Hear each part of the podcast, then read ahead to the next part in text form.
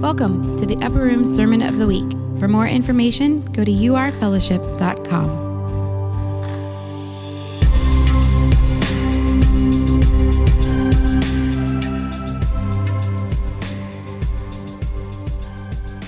All right, is this thing working?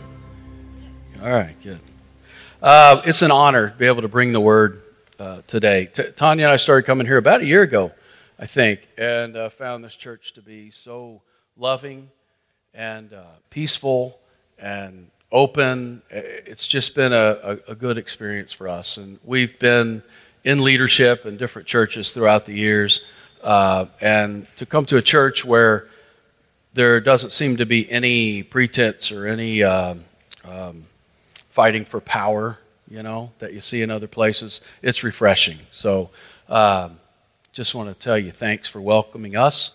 And uh, the times I've led worship here, just hearing you sing, you, you're a worshiping congregation. It's the neatest thing to be up front. The other worship leaders can attest to that. To be up front and to hear your voices, to hear your hearts just sing out. So, um, it's nice. It's very nice. I want to talk about something that's not like easy, maybe not the most um, um, jovial topic, but important to all of us because we all deal with it one time or another. And particularly you fathers, I would like to say if you could give your children one thing, teach them how to forgive. Teach them how to be a man like Jesus who said, Father, forgive them. They don't know what they do. Because we live in a society that is ripping itself apart with hatred. Don't you agree? Just look at Twitter, watch the news. You'll see that, that people cannot lay down offenses. You offend me, I'm going to come back at you. So we're going to read a few different scriptures to, today to help us get through it. I typically like to use one verse and kind of bounce off that, but there's a few because this topic we could we could talk about it for months actually. So I'm going to try to condense what I can into a message today for us. Uh, I do not intend to put any more pain, hurt, guilt, or law on you if you have been hurt, if you've been wounded. Uh, I just want to tell you your your wounding is valid. And if anything happened to you in your life that you need to release, that you need to, to give forgiveness to someone for, that's valid. Anything I say, if you hear me saying that's not valid, stop your whining, that's not my intention. I just need to say that up front because this is a touchy, touchy subject. Uh, C.S. Lewis said if you want to get an angry crowd, start talking about forgiveness, and you'll get a reaction. So let's lay down our armor today and let's hear what the Spirit wants to say to all of us to set us free. Okay? When we talk about forgiveness, it's a spiritual battle because I believe the enemy knows the freedom that is waiting for you and for me on the other side if we will release someone. There's crazy freedom, crazy joy, crazy peace, and we have an enemy that knows that. So I, I like to, when I, whenever I teach, I like to spend like uh, the week before that in the car when I go back and forth to work and just try to give the message out loud to try to see the flow, see how long it's going to take, for one thing. Uh, so I'm pulling out of work the other day and I, I was feeling it. I had gone maybe two miles and man, it just like, yeah, this is right on. God, I want you to get a hold of our hearts. And a guy was at the red light. It turned green. He sat there for a minute so I just tapped my horn just to let him know. Set this guy off like I've never seen. Seriously, he, he looked at his rearview mirror. I saw it in his eyes. He pulled out of the intersection about five miles an hour in the middle of the road, and just me and him going down. Uh, there was two lanes on my side. In the middle of both of those lanes, and every time I tried to move back and forth, I felt myself getting so angry. I thought, who does he think he is? You know, and I've watched enough cop shows. I know if you clip the back end of the car, how you can spin them around. And I was, I was really getting mad. But I used to have a serious problem with anger. Serious problem with anger. I grew up in an angry family uh, with an angry father who I love. I'm not meaning to dishonor him, but he had an anger problem. And it, and it was passed down to all of us. So I just, I just said, Lord, I know this is a test. And, and I, I, I started praying for the man. And as I prayed for him, he pulled off. He immediately pulled off as soon as I started praying for him and turned off a side road. And I felt physical pain go up through my back like I've never felt before. And I thought, that's where I hold my anger. You know, if you've ever heard of the emotional body scan where you can tell where you hold things, that's where I knew in that moment, that's where I hold my anger. And I felt like this was, if, if I've never had an attack from the enemy, that, that little incident was. And it was to, to make me think, you're not a forgiving guy. You're just like you've always been. God's done no work in your life. So this is a tough thing, right, to walk through for all of us. I want to read from Luke 9, 51 through 56. And I'm reading from the New American Standard because it has a section of Scripture that some translations take out, but I think it's important to us. Uh, don't know if it's on the screen, but uh, Luke 9. When the days were approaching for his ascension, he was determined to go to Jerusalem, and he sent messengers on ahead of him. And they went and entered a village of the Samaritans to make arrangements for him. But they did not receive him because he was traveling toward Jerusalem. When his disciples, James and John, who, by the way, were called sons of thunder, okay, that was their nickname, when they saw this, they said, Lord, do you want us to command fire to come down from heaven and consume them? He turned and rebuked them and said, You do not know what kind of spirit you're of. For the Son of Man did not come to destroy men's lives but to save them. Can you imagine? All right, let me give you just a little bit of background. We don't want to dig too much into this, but Jews and the Samaritans didn't like each other. Particularly, Passover was one of those uh, times of the year that they saw things differently. The Samaritans celebrated Passover at Mount Gerizim, the Jews in Jerusalem. So the fact that Jesus was coming through this village and on his way to Jerusalem, these Samaritans thought, well, he's siding with the Jews. So, no, you can't come. How many of you remember before Jesus sent his disciples out on this journey previously, he gave them instructions on what to do if, if they were not received? Anybody remember that? If you go into a town and they don't receive you, shake the dust off your feet and go on. So they heard, they listened well, didn't they? How do you get from, no, we really don't want you here because we don't like your particular view, we don't like you as a people, we're really not sure Jesus has our best interests at heart. We don't want you here. How do you get from that to, Lord, could we like bring a fireball from heaven and incinerate these people where they live? Before you judge them too much, let me ask you, how many times have you wanted to call fire down on somebody? I wanted to call fire down on Comcast last week. Seriously, I was so mad. I was my buddy DJ can attest to that. He got more of a rebate than I did, and I made me even angrier. You know, but immediately it's like, I can't believe these guys. You know, it's like because people attack our rights and they attack our personhood, we feel. That's not what's happening, but that's how we take it. And we call fire down on people.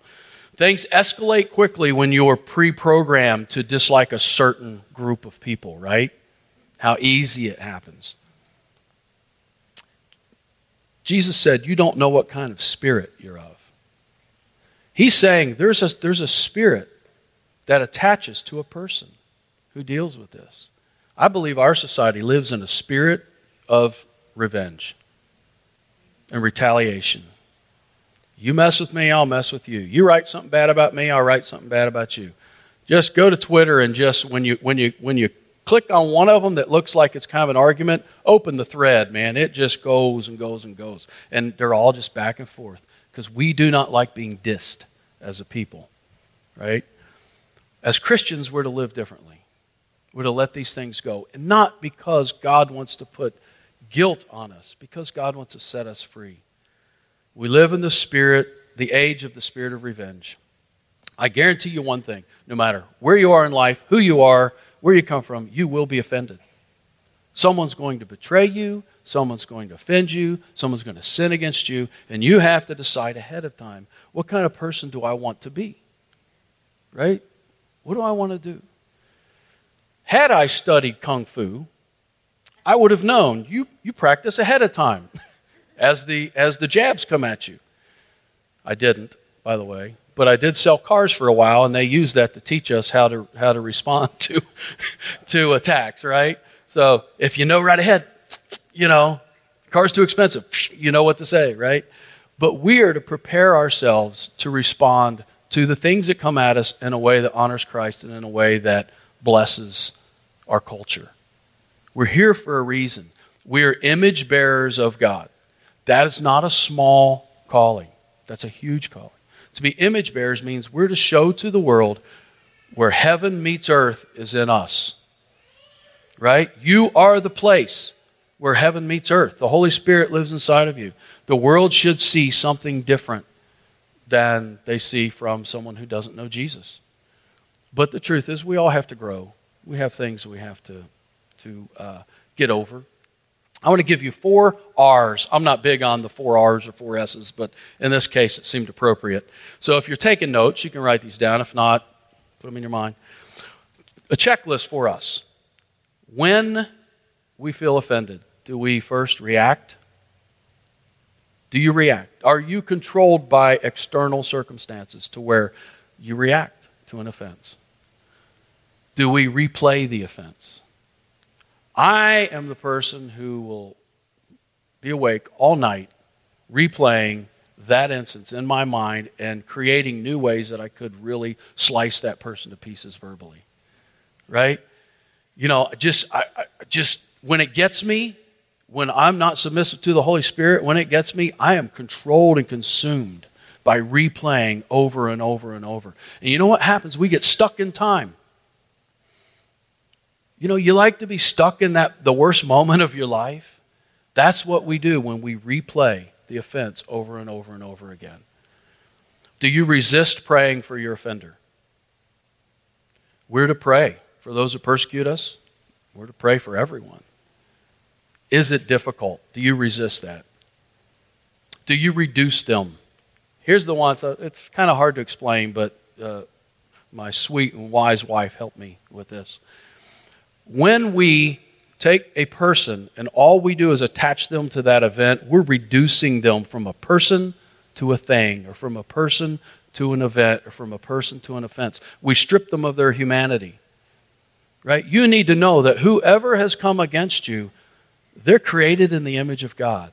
God loves them. God wants to redeem them. If we reduce them to nothing more than the offense, we've robbed them of their humanity and we've robbed ourselves of the chance of being part of the process to help bring healing. So we don't want to react, replay, resist, or reduce. Here's what giving or not forgiving will do to you it'll poison you. We know that. You know, you've probably read enough about what it does to your soul, what it does to your mind, your emotions, your body. It poisons you. If you don't forgive, you will slowly poison yourself. Nursing an offense gives it and that person power over you. Right? How many times have you felt, uh, don't raise your hands, but how many times have you been so steeped in this, in this offense and this hurt that you feel like deep inside that person is still controlling me? They still are controlling how I feel and what my day's like. I had a situation years ago. Uh, I don't want to get too much into my childhood, but I, had a, good childhood, but some of it was very rough. And it was very rough because of a certain person that uh, thought their job was to destroy me, to beat me down, to humiliate me almost every day of my life, to the point where at one point uh, he, he tried to drown me and I was about 12 years old. Um, so I lived in this in this daily churning of uh, a stronger, more mean-spirited person was going to control everything about my life. They're like my prison guard. Later in life, uh, when we were adults, he spent most of his adult life in prison. But when he was out uh, running around, he used my identity. So we started getting letters from attorneys and that sort of thing that you know they have good success with grand theft auto cases and all this stuff and and it was a nightmare this was maybe 20 years ago uh, not the technology we have today. I, identity theft was kind of a new thing. I talked to the fbi i talked to police. Nobody could help at all. Nobody. So i knew i couldn't travel to certain areas because if i was pulled over for you know just speeding or whatever i was going to jail. Um, and I traveled a lot for business, and I had to carry a briefcase full of papers, you know, that said, "This isn't me," you know. It's like the guy, always the guy you pull in jail. Go, I didn't do it. it wasn't me, but it really wasn't. Um, caused us a lot of grief. So I had to decide at some point, you know, was I going to spend every day waking up angry, bitter, irritated, or was I going to forgive him? And when I chose to forgive, I, I, found a freedom that I cannot describe to you. And I found uh, an open door for the Holy Spirit to work in his life, to bring him to Christ, to uh, change the whole situation. And it's, it's not that every day you wake up you feel the same that you did when you initially forgave. It's, it's a struggle. But you have to decide that this person is not going to control my moods anymore. They're not going to control anything about my life. And the only way is to forgive them. It's like, you know, how do I get back at my enemy? I forgive him. That's how I get back at him. It's weird, isn't it? But we become like Gollum, and our little offense becomes like the ring. This is the way I see it. I see this person, and I've been that person, nursing this wound. I've been wounded. I've been offended. They didn't care about me. Worship team didn't let me sing. The pastor said something I think was directed at me. You know, all this stuff, and we nurse it, and it becomes like the ring of power. And we're like Gollum. And then someone comes along and they say, Look, I can help you with that. I, I know a way. I know a good counselor. Um, I know a good ministry. I have experienced it. Let me help you with it. And we clutch it tighter. You know why? Because it's ours. It's ours. No one else has that offense. And s- somehow it becomes such a part of us that it becomes our identity. And we don't, if someone strips it, strips it from us, we feel we don't know who we are anymore because I've been the wounded guy for so long. I don't know what it's like to live in freedom. Our identity's like you go to a party and you, everyone's like, Hi, I'm so and so. Hi, I'm the wounded guy. You know what I mean? I don't mean to make light of it, but it is funny because I caught myself being the one that I had to tell everyone about how, how wronged I was. There's no freedom in that, there's no joy in that. Don't let it become who you are, don't let it become your identity. And it becomes a filter through which we see everything right? If you nurse this offense, everything's an offense. Everyone that says something is, is, is coming at you. You know, your spouse, your kids, your boss, anybody, your friends. Oh, well, you just said that because whatever. Because we have this filter that suddenly everyone's out to get us. Christ wants to set us free from that so that we live a different kind of life. You want to see a bunch of guys whine? Watch the World Cup.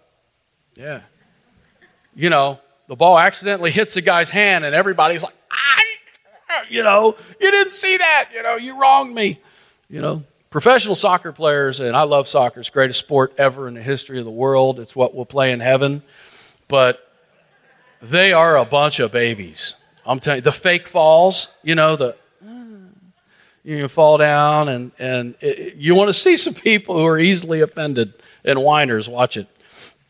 Here's the thing that hurts the most the people that love you now pay for the people who wounded you in the past. Right? Your bitterness, your anger, your irritability, your distrust is projected on to your spouse or to whoever is close to you. And they say something that somehow triggers that thing from the past, and all of a sudden they pay the price. They receive your anger. Right? Don't let the people who love you now pay for the people who wounded you in the past. The only way is to get whole. Get whole for their benefit. Choosing not to forgive robs you of the abundant life Jesus wants to have. This is not going to be on the screen, but John 10:10, 10, 10, right? How many of us know it? The thief comes to steal, kill, and destroy, but I've come to give you life and life abundantly. That's Jesus' heart for you. I do want to look at this. 2 Corinthians 6, 11 through 13. I don't know if it's on there or not, but I, this is from the message. This hit me oddly enough two years ago. This verse from uh, the message paraphrase, the way Eugene Peterson put it, hit me so hard. I actually I posted it like, wow, this verse. Oddly enough, that verse showed up today in my feed as you know a memory from two years ago. It's like, okay, well, maybe this verse means something. Uh, you have to get the background. We're not going to dig into it. So if it's different than your translation, don't be bothered by it. I believe Peterson went to the heart, really, of what Paul was trying to say. Listen to this. Dear Corinthians, I can't tell you how much I long for you to enter this wide open, spacious life. We didn't fence you in. The smallness you feel comes from within you. Your lives aren't small, but you're living them in a small way. I'm speaking as plainly as I can and with great affection. Open up your lives. Live openly and expansively. So he's going at the fact that they felt like Paul and the other leaders were fencing them in, were, were, were restricting them. And he's saying, that smallness you feel, that didn't come from us. Because God created you to have a big life, not a small life. The smallness you feel comes from within you. How many of you know oftentimes the thing that we think is happening, the perception, is not real? It's, it's our own emotions tricking us, it's our own memory, it's our own mind. It's tricking us into thinking something, and we become that, that irritable person. God's desire for you is abundant, boundless life in wide open spaces. Paul's just trying to paint a picture. Just, just picture this. You get wide open field in front of you, and God says, Everything is yours. Everything is yours. And you're living in this little cage in the middle of the field that you won't leave because you're nursing the wound that someone gave you and you won't release it. We choose a prison, right, of bitterness, unforgiveness, by the way, unforgiveness is a weird word because when you type it, it'll autocorrect because evidently it's not really a word in someone's book. It's a word in my book, and we're going to use it today. If you live in that bitterness and unforgiveness, it's like putting yourself in this little cell when God has a wide open field in front of you. And Paul says, Your lives aren't small, but you're living them like they are.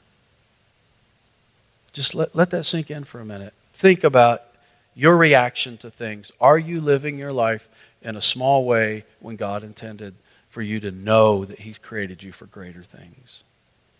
He's created us for victory in every area. The problem is we don't know how to live in victory. It bothers us, it's scary. Success is often more frightening than failure. Failure we're comfortable with, success freaks us out. So the moment we start feeling free, we start clutching onto something that felt comfortable, and that was the hurt and the offense. We become small souls. How many people have seen Little Mermaid? Hands. Remember when they got cursed, they became those little bitty people? The king with his little trident? Right? That's, that's, my wife gave me that picture too. She should be given this message, not me. But she said, that's what I see people like and what I see, you know, myself like to here. When, when I become that person, just a small, shriveled up soul where God wants us to be wide open, full of grace, full of mercy, full of peace, full of love and forgiveness. That's how He intends us to live because it gives us freedom. So don't be Little Mermaid people. Question What do you want, bitterness or peace? Yeah, you can't have both, they don't coexist. Ephesians 4 30, 32 says this And do not grieve the Holy Spirit of God, with whom you were sealed for the day of redemption. Get rid of all bitterness, rage, and anger, brawling and slander, along with every form of malice. Be kind and compassionate to one another, forgiving each other, just as in Christ God forgave you. Let me ask you I know it's a fairy tale. What would it be like if our society lived this? If the people at work, if the people in politics, if the people in, on social media, wherever, if we decided as a, we could say as a nation, let's just say as, as the church, if we decided to be this. Because some of the worst hurts I've ever experienced in my life came from church, came from other Christians. And some of the worst ones I've given has been in a church setting where I thought I was right and I attacked right? But we are to not grieve the Holy Spirit, but to get rid of. Now, if Paul says get rid of, do you think it means that we have the capability to get rid of it? Why would God give you a command like that if you couldn't do it? Get rid of bitterness. Show love and grace and forgiveness. Be those kind of people. There is a better way to live. All right, C.S. Lewis said this. I know this is kind of like C.S. Lewis mini church here Seems like every week. I love it. That's what drew me here when I first heard Chris on podcast. We were checking out churches. I'm like, this dude reads Lewis. I'm going, you know, it's all right. And then he quoted from The Great Divorce. My goodness, that's bizarre, you know. One of my favorite books ever. Uh, but he said this about forgiveness He who has not forgiven an enemy has never yet tasted one of the most sublime enjoyments of life. Really? so let's just picture you're on The Bachelor, Bachelorette, whatever, and they're like interviewing you. What do you like? And you go, I like long walks on the beach and sitting by a fire reading a book. Oh, and I absolutely adore forgiving my enemies. Right? I mean, as Lewis is saying, it's one of the most sublime enjoyments of life. If you've never experienced it, you think he's an idiot. Right? You're like, you don't know the hurt I've had. But I'm telling you, it's true. There's a supernatural power and grace that comes in choosing to forgive someone who has wronged you that you'll get no other way. You'll almost, almost, not quite, be grateful for the offense. It's a sublime enjoyment of life. All right, Matthew 18, start with 21. Then Peter came to him and said, Lord, how often shall my brother sin against me and I forgive him? Up to seven times? Jesus said to him, I do not say to you up to seven times but up to 70 times 7. All right, that, that passage goes on to talk about the unmerciful servant. We've, that's usually what's attached to a, a teaching on forgiveness. Uh, but we're going a little different route. But let's think about that. Peter goes to Jesus and he says, the Talmud, by the way, said you, you should forgive three times. So Peter's like, I'm going to double that and I'm going to add one. So I'm going to be the best disciple. No, nobody's as good a disciple as me. No one right? I can do double plus one. So he says, Lord, how many times? Seven? Jesus, like he always does, like shatters everyone's hopes of, of like, I've attained it, you know. Nope, 70 times seven. There's a lot of meaning wrapped up in that. There's a little bit of Jewish history and prophetic word from the, the Daniel prophecy, and there are cycles of 490 years, but that's not what really he was getting at. It's very simple. If you've ever been puzzled by this verse, let me just clear it up. Maybe I'm wrong, but I'm the one standing up here, so I get to say it. Is that right, Chris? Is there power when you're up here? Say what I want. but it's simple. He's saying, quit keeping score. Don't keep score. Love keeps no record of wrongs. We will, Tanya and I, we will have been married 32 years this fall. We were married when we were 10. Um, it was an arranged marriage, you know, in our village and stuff. But nevertheless, the survival of our marriage depended on forgiveness. Daily forgiveness. That means the little things, the big things, whatever. And you have to you have to make a choice. If you're entering into this, you have to choose. And I know marriages fail, and there's no shame or guilt in that, people. I, I, I really, I don't mean that, okay? Ours could have just as easily failed, and it would have probably been my fault. But it can happen. But by God's grace, we're where we are. But you decide ahead of time I am choosing, I'm going to forgive you. Now, there is an out Jesus gave for certain things, but let's just say, you know, in your heart, you say, I, I want to choose ahead of time. When our kids were born, I made a choice. I had my little ceremony with God, you know, uh, me and God alone, and I'm kind of weird that way. And so I said, Lord, I choose today. I'll forgive my children for anything and everything for the rest of their lives. I don't care what it is. They can reject me, they can hate me. I choose to be like you, Lord, and I forgive them. And if you make a declaration in your own heart ahead of time, it does kind of frame you in to say, I'm going to do my best to be a forgiving person. I'm qualified to give this message only because I failed so many times. Do you know what I mean? I, I, feel qualified. I was telling a friend I didn't feel qualified, but what I really meant was I'm only qualified because I've been a miserable failure at forgiving and letting things go. But uh, should be mad at me, but my wife taught me what forgiveness means. So it means don't keep score. Jesus was also attacking our scarcity mentality. Let, let me let me open up that a little bit for you. Scarcity mentality. There's only so much. There's only so much food. There's only so much water. There's only so much money. There's only so much grace and forgiveness and joy and peace. We feel like these things that, that we're living in this place of scarcity. There's only so much to be had. And if I forgive, I'm giving up some of that. Maybe it won't come back. What if I forgive and no one forgives me back? So what? You've already been forgiven a greater debt than anyone could ever have against you. But our scarcity mentality is what Jesus attacks over and over and over, whether it comes to money, whether it comes to friends, whether it comes to ministry, but particularly in this area of abounding grace. He's saying grace produces grace. The more grace you give, the more grace there is. The more you forgive, the more forgiving your heart becomes. It multiplies. You have to believe it. You have to believe it. Don't let the enemy lie to you and tell you that if you give up, if you surrender this little area, that suddenly you're going to be fenced in. If you surrender and you choose to forgive, it opens up your cage and you live in these wide open places that God wants for you. In God's economy, there's no scarcity along with the things that happened to me as a child and, and growing up, uh, you know, we also had some situations like you always do, whether it's work or church or whatever. And there was a situation in a church years ago where we were in leadership, and uh, not too many details because I don't want to dishonor the man either.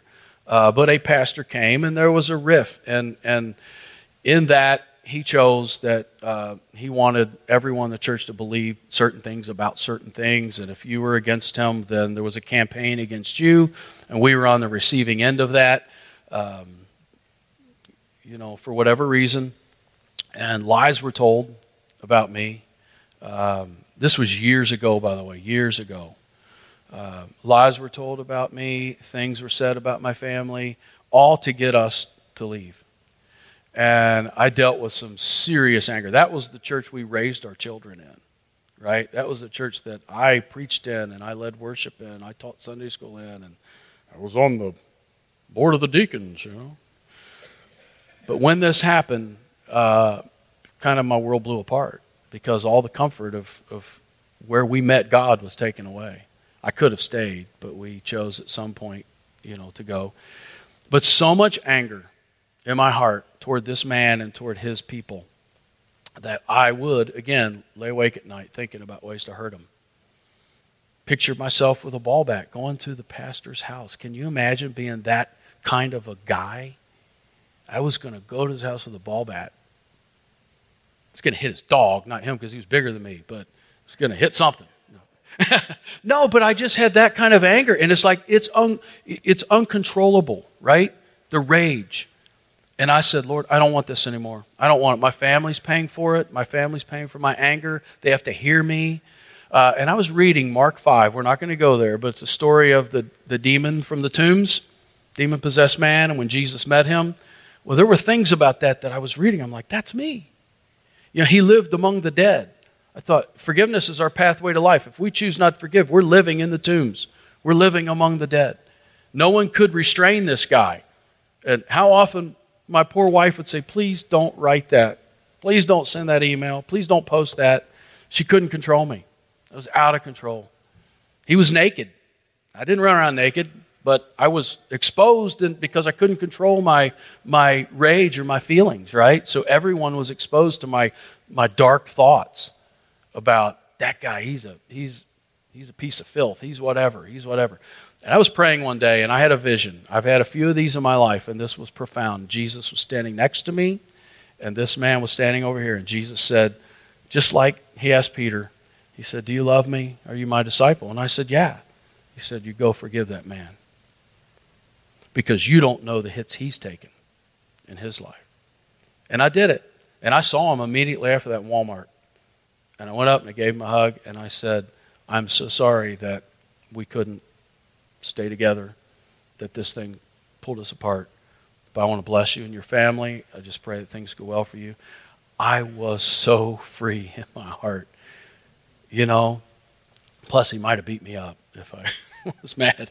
Uh, I don't know, but I just saw this parallel with this demonic man, and I thought, that's what my rage is. It's making me like a demon possessed man, so full of anger and it took a vision to set me free. So uh, I was reading a book by R.T. Kendall called Total Forgiveness. If you haven't read it and you want to deal with forgiveness, read this book. It'll it'll rock your world.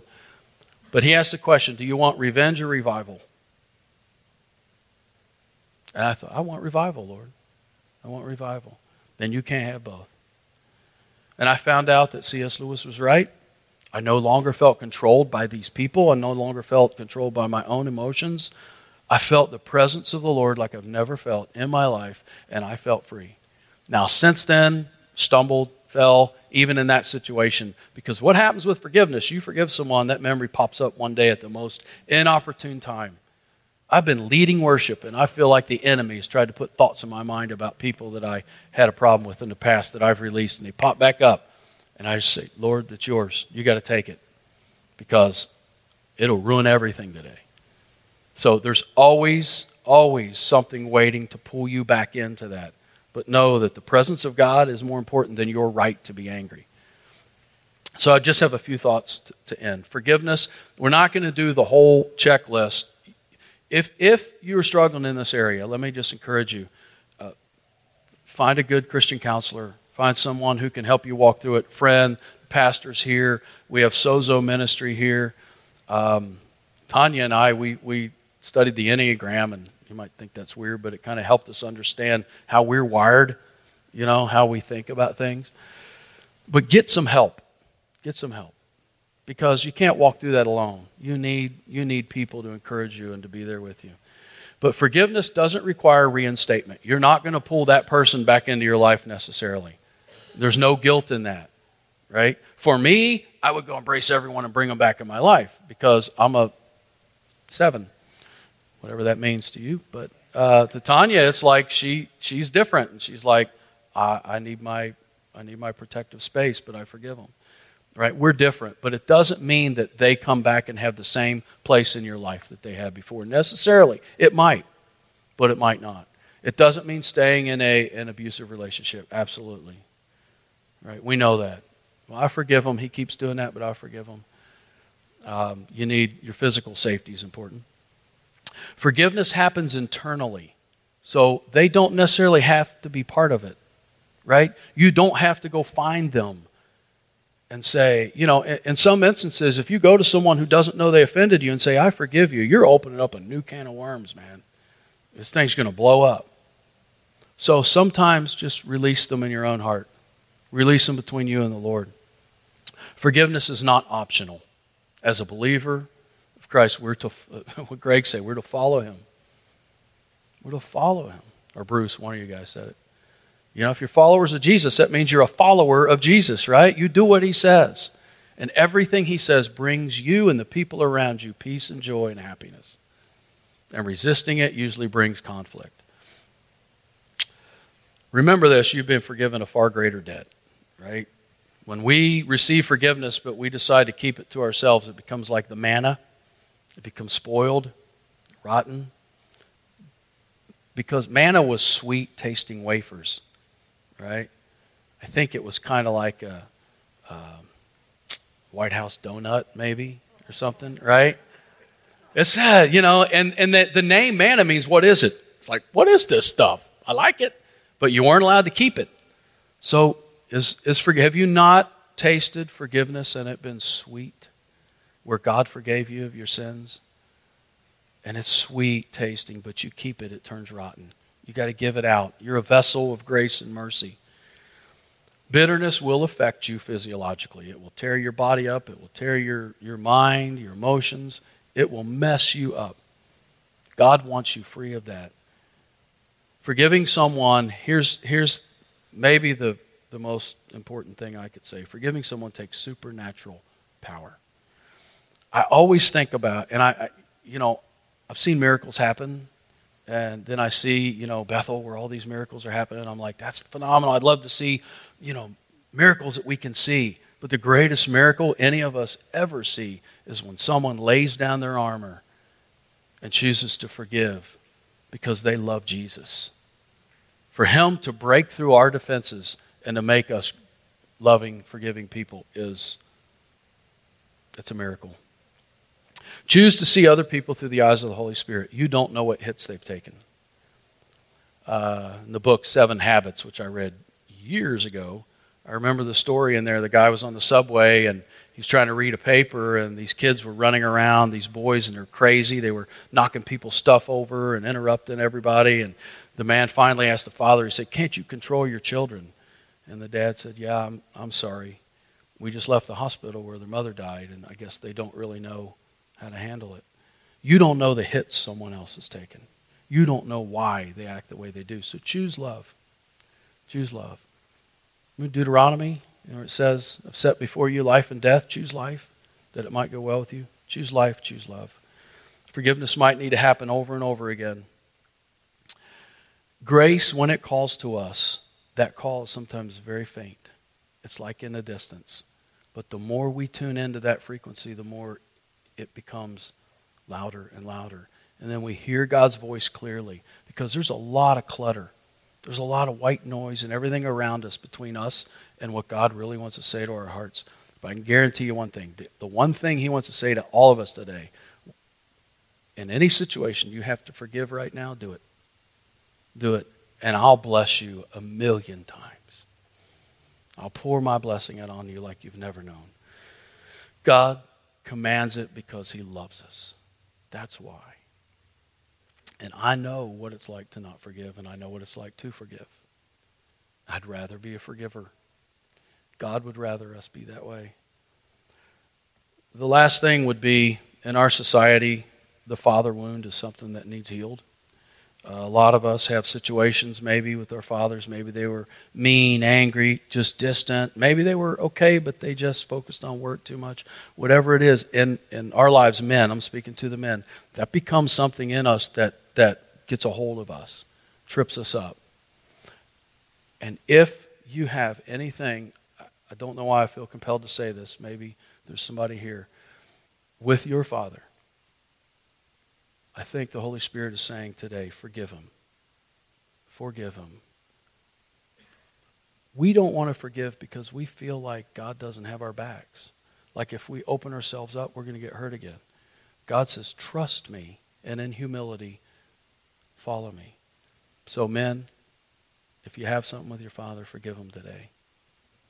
It might be the answer to him coming to know Jesus. I want to pray with us. Um, before that, I, I haven't given you a lot of how to's because there really isn't, unless you sit with a counselor and go through that.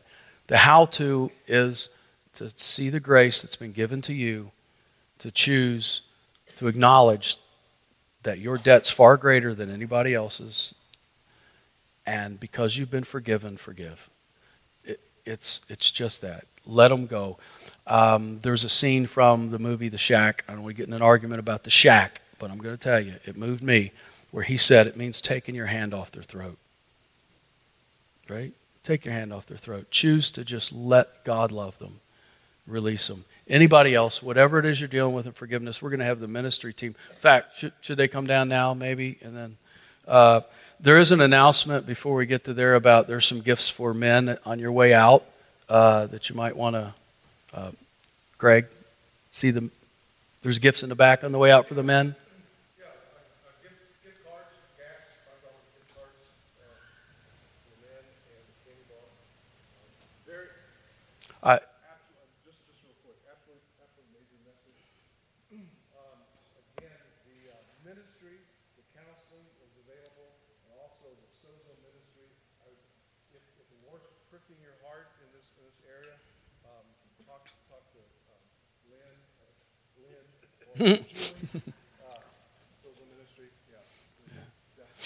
Great. Is there anything else before I pray that we need to say?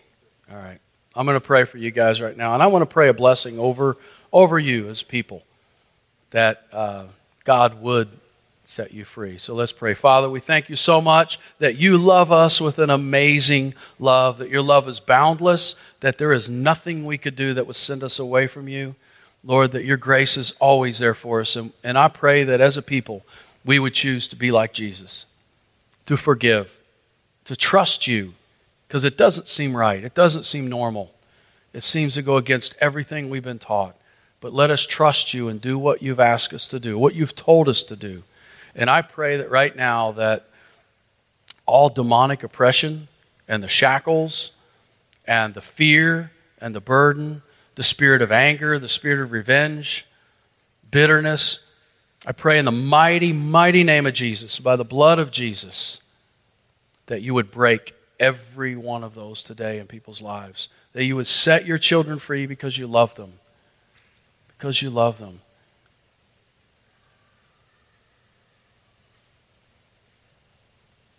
In, the Old Testament, there was a blessing given to the people, and it was the Lord be gracious to you, make his face shine upon you, and give you peace. I want to leave you with that today. Amen. Have a great Father's Day.